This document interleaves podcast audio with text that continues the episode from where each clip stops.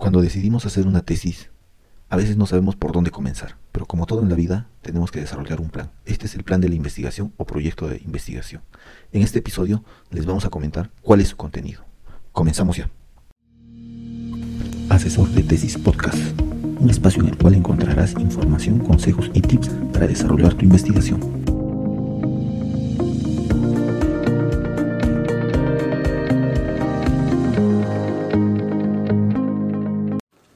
Plan de investigación también lleva el nombre de proyecto de investigación o proyecto de tesis. Esto mucho depende de cuál es el término que va a utilizar la, universidad para denominarlo. La definición de un plan de investigación es que es un documento que nos permite organizar y planificar la información y las actividades para el desarrollo adecuado del trabajo que vamos a hacer. Bien, eh, básicamente los objetivos de un plan son de dos tipos. El primero es organizacional, ya que nos permite estructurar cuáles son los recursos que vamos a necesitar para la investigación, cuáles son las actividades que vamos a desarrollar, un cronograma de actividades que nos indique más o menos cuál es la duración en el tiempo de la investigación. Y lo segundo es el objetivo teórico. El objetivo teórico es básicamente presentar cuáles son las teorías, cuáles son los conceptos, eh, cuál es el problema, qué es lo que vamos a investigar a nivel teórico y también plantear cómo se va a desarrollar, planteando eh, digamos, un pequeño borrador de cuál es el instrumento o los instrumentos que vamos a desarrollar. Esto es la parte metodológica. Bien, ¿cuál es el contenido de este documento? El contenido del documento mucho depende de la universidad. Hay algunas universidades que presentan eh, un contenido un poco más amplio, más estructurado, con más elementos. Otros eh, prefieren algo un poco más, digamos, compacto, con cuestiones más precisas. Eh, lo que hemos tratado de hacer ahora es básicamente eh, un pequeño resumen con los elementos indispensables de un plan, aquellos que tienen que estar sí o sí dentro del plan. El primero de ellos es el planteamiento del problema. Obviamente, si nosotros vamos a desarrollar una investigación, esta investigación buscará solucionar un problema. Entonces nosotros lo que tenemos que hacer inicialmente como punto de partida del plan de investigación es presentar cuál es este problema. ¿Cómo lo presentamos? Dentro del planteamiento del problema hay varios elementos que deben estar. Por ejemplo, una descripción que no necesariamente tiene que ser breve, tampoco tiene que ser extensa, tiene que ser la suficiente para que nos permita conocer cuál es el problema que nosotros estamos abordando y que pretendemos investigar. Dentro de esta presentación del problema nosotros tendremos que eh, utilizar un poco de estadística sobre la organización en la cual se está desarrollando la investigación, ya como habíamos mencionado en un anterior episodio del podcast, eh, la organización es fundamental. Entonces nosotros tenemos que ir en la, en la presentación del, o en planteamiento del problema, nosotros tenemos que ir desde lo macro que es, digamos, cómo está ese problema a nivel mundial, obviamente con datos, con estadística, hasta lo micro, que es llegar a nuestra organización, materia de investigación, cómo está ese problema en nuestra organización. Por ejemplo, si nosotros estamos desarrollando una investigación, a ver, sobre desarrollo sostenible, nosotros empezaríamos a, presentar el problema desde lo macro, cómo está el problema de desarrollo sostenible a nivel mundial, eh, ya sea en organizaciones privadas como en organizaciones estatales, cuál es el enfoque que les que le están dando las, eh, los gobiernos nacionales, la ONU, con datos, estadísticas, obviamente. Iremos luego a nivel del continente, luego de repente a nivel de país, nos iremos a nivel de la región y finalmente llegaremos a nivel de la organización. Entonces, en, esa parte de la organización nosotros tendremos que plantear cuál es el problema en cuanto a desarrollo sostenible de la organización en particular, pero obviamente con el soporte de los datos anteriores que ya dimos respecto a eh, este tema a nivel internacional y a nivel nacional y quizás a nivel local. Entonces, el planteamiento del problema es ese. Tenemos que poner una especie de, mm, digamos, historial de lo que ha ido sucediendo respecto a ese problema. También es importante colocar por qué es necesario hacer la investigación de este problema, porque este problema es relevante, importante. Entonces, dentro de ello hay varios elementos que, por ejemplo, le llaman la pertinencia de, la investigación, la relevancia de la investigación. Eh, muy aparte de ello, también nosotros tenemos que plantear los problemas generales y específicos. Bueno, esto de los del problema general y específicos eh, lo vamos a desarrollar posteriormente en otro podcast, cómo es que se determinan cuáles son los problemas específicos, hipótesis específicas y objetivos específicos. Pero bueno, para más o menos entender la idea, tenemos un problema general, digamos, respecto a, desarrollo sostenible. los problemas específicos tienen que decantar de las dimensiones de las variables que son materia de investigación. Nosotros entendemos y sabemos por teoría que el desarrollo sostenible tiene tres aspectos, el económico, el social y el ambiental. Entonces nuestros problemas específicos tendrán que estar vinculados a estas dimensiones. Entonces, en resumen, en esta sección de planteamiento del problema, nosotros tenemos que hacer una descripción del problema con datos desde lo macro a lo micro, quizás un historial más de, cuál es el problema que estamos investigando. Tenemos que presentar la formulación textual literaria de los problemas, tanto el general como el, como el específico, y también tendremos que poner algún tipo de información respecto a la justificación de la investigación o la relevancia de la investigación.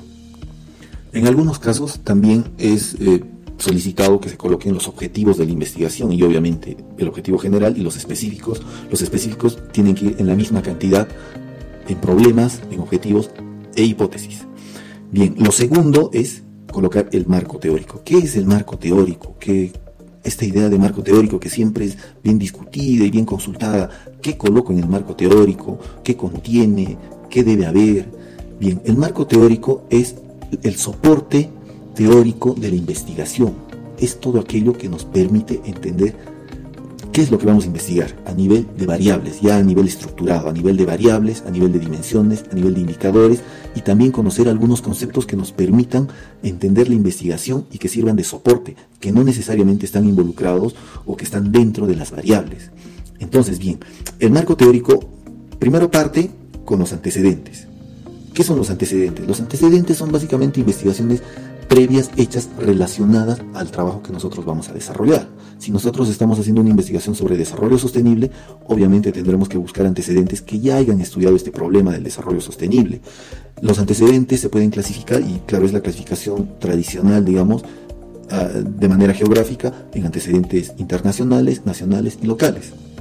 Entonces lo que nosotros hacemos es, de la revisión bibliográfica hecha previamente, hacemos una selección de los antecedentes más relevantes para nuestro estudio y los clasificamos en internacionales, nacionales y locales. ¿Cuál es la cantidad que debe de, ser colocada en cada uno de los antecedentes? Bueno, esto es eh, muy indistinto, digamos. Podemos poner tres de cada uno, podemos poner cuatro de cada uno y esto también en función de cuántos antecedentes nosotros podamos encontrar. Eh, bueno, ahí surge una discusión que a veces no tiene, no tiene mucho sentido, ¿no? Si una investigación tiene muchos antecedentes, ya no es eh, pertinente investigar o si es que una investigación no tiene antecedentes, no tenemos que investigar. Esa es una discusión muy, muy, muy interesante que seguro la vamos a desarrollar en otro podcast. Luego tenemos que poner las bases teóricas. Las bases teóricas básicamente son las teorías en torno a las variables de investigación. Si nosotros estamos desarrollando una investigación correlacional, obviamente tenemos que poner cuáles son las teorías que explican cada una de las variables. Eh, no es necesario poner solo una teoría, tenemos que poner todas las teorías. Esto se denomina el estado de arte. También tenemos que colocar el marco conceptual. El marco conceptual son conceptos que nos van a servir de soporte para nosotros poder entender el desarrollo de la investigación. Toda esta información del marco teórico nos va a servir como insumo para nosotros poder desarrollar en la segunda parte, en el informe final de la investigación, la discusión y también la presentación de las conclusiones. En algunos casos eh, se solicita que en el marco teórico se acompañe una matriz de consistencia eh, y también una matriz de operacionalización de las variables, en la cual obviamente tienen que estar indicados cuáles son las dimensiones de cada una de las variables y los indicadores que son materia de estudio. Cómo se desarrolla la matriz de consistencia y la matriz de operacionalización de variables es un tema bastante amplio que lo vamos a desarrollar probablemente en uno de los siguientes episodios de este podcast. Bien, la tercera sección del plan de investigación es la metodología. Esta tercera sección es la que, por experiencia, trae más problemas a los alumnos. Obviamente porque en esta sección de metodología nosotros tenemos que poner toda la parte de, metodología de la investigación aplicada a nuestro trabajo. Entonces ahí tenemos que colocar toda la parte también estadística, ¿no? ¿Cuál es el muestreo? ¿Cuál es la muestra? Eh, el instrumento, las técnicas, los aspectos metodológicos. Entonces, eh, lamentablemente los alumnos mm, y también las universidades no ofrecen, digamos, una formación adecuada en cuanto a metodología de la investigación y es por ello que todos los alumnos cuando empiezan a desarrollar su, investigación tienen dificultades justo en esta sección. También los textos no ayudan mucho porque hay muchos textos que son bastante confusos. Un texto dice una cosa, otro texto dice otra cosa, por ahí, aparece un concepto nuevo, entonces genera bastante confusión esto. Bien, para nosotros poder eh, entender mejor esto, eh, hemos hecho lo siguiente. Cuando se, se desarrolla una investigación en la sección metodología, que generalmente es el capítulo 3, o aspecto metodológico, metodología de la investigación, el título que tenga, lo primero que se tiene que colocar son los aspectos metodológicos de la investigación. Estos aspectos metodológicos de la investigación mm, mínimamente tienen que ser tres. Dentro de ello está el enfoque, el diseño, el método, el tipo, el nivel, qué sé yo, los que la universidad solicite. Entonces, para ello, eh, lo que siempre se sugiere, lo que siempre se recomienda es que se utilice un solo texto ya que el enfoque o cómo es que presentan los aspectos metodológicos los autores eh, es distinto, ¿no? Por ejemplo, si cogemos el texto de, Hernández, ahí nos dice ciertas cosas y digamos que no aparecen algunos aspectos metodológicos, cogemos otro, digamos el de, el de Barra Horna, dice otra cosa, entonces lo ideal es coger un solo texto, el que se, el que se recomienda, bueno, claro, es cuestión de gustos también esto, ¿no? Pero el que se recomienda es el de Carrasco, ¿no? Que digamos tiene eh, todo este tema metodológico un poquito más estructurado, más organizado y ayuda al alumno a poder entender de mejor manera.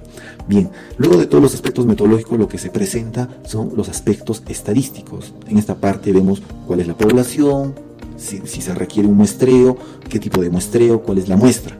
Posterior a ello, en función de la identificación de los individuos que van a participar en la investigación, nosotros lo que tenemos que desarrollar es las técnicas e instrumentos para la recolección de data. ¿Esto qué quiere decir? cómo es que yo voy a recoger la información de campo, los insumos para hacer el procesamiento y posteriormente presentar los resultados del trabajo de investigación. No olvidemos que el plan de investigación es netamente teórico, es trabajo de gabinete, no estamos saliendo a campo a recoger datos, no estamos haciendo procesamiento de datos, toda la información que utilizamos, digamos, es información de algún modo, entre comillas, secundaria, ya que utilizamos antecedentes, que son investigaciones hechas por otras personas, utilizamos textos que son escritos por, por, por otros autores, nada es todavía producción intelectual propia del investigador. Entonces, el plan es netamente teórico. Bien, la tercera, o perdón, la cuarta sección es la de la gestión de la investigación. Y esto que se refiere justo a lo que hablábamos, uno de los objetivos de este plan, que es cómo gestionar la investigación y lograr que se llegue a obtener los resultados que nosotros buscamos, o lograr el objetivo de la investigación básicamente. Entonces, en esta parte nosotros vemos cuáles son los recursos que requiere la investigación. Los recursos se pueden dividir de muchas formas, pero la más adecuada es dividirlo en recursos humanos, en recursos materiales y en algunas subcontratas que nosotros podamos hacer. Los recursos humanos, obviamente nosotros como investigadores estamos dentro de ello. De repente tenemos un asesor, algún profesional que nos ayuda con ello, también lo podemos incluir. Los recursos materiales, todo lo que nosotros vamos a necesitar para la investigación, de repente eh, eh, hojas, eh, compra de libros, qué sé yo, en cuanto a los contratas o, trabajos de terceros. Ahí le podemos poner el transporte, de repente vamos a alquilar una camioneta, vamos a alquilar de repente algún equipo para hacer alguna prueba, qué sé yo. Entonces todo ello va dentro de lo que es recursos. Estos recursos tienen que estar cuantificados, tienen que tener un precio unitario, de tal forma que nosotros podamos determinar un presupuesto, que es lo siguiente. Lo siguiente que va dentro de la gestión de la investigación es la presentación de un presupuesto. El presupuesto nos permite tener una idea de más o menos cuánto va a costar la investigación. Esto puede tener diversos fines, pero generalmente eh, este presupuesto es asumido por el investigador o por el estudiante.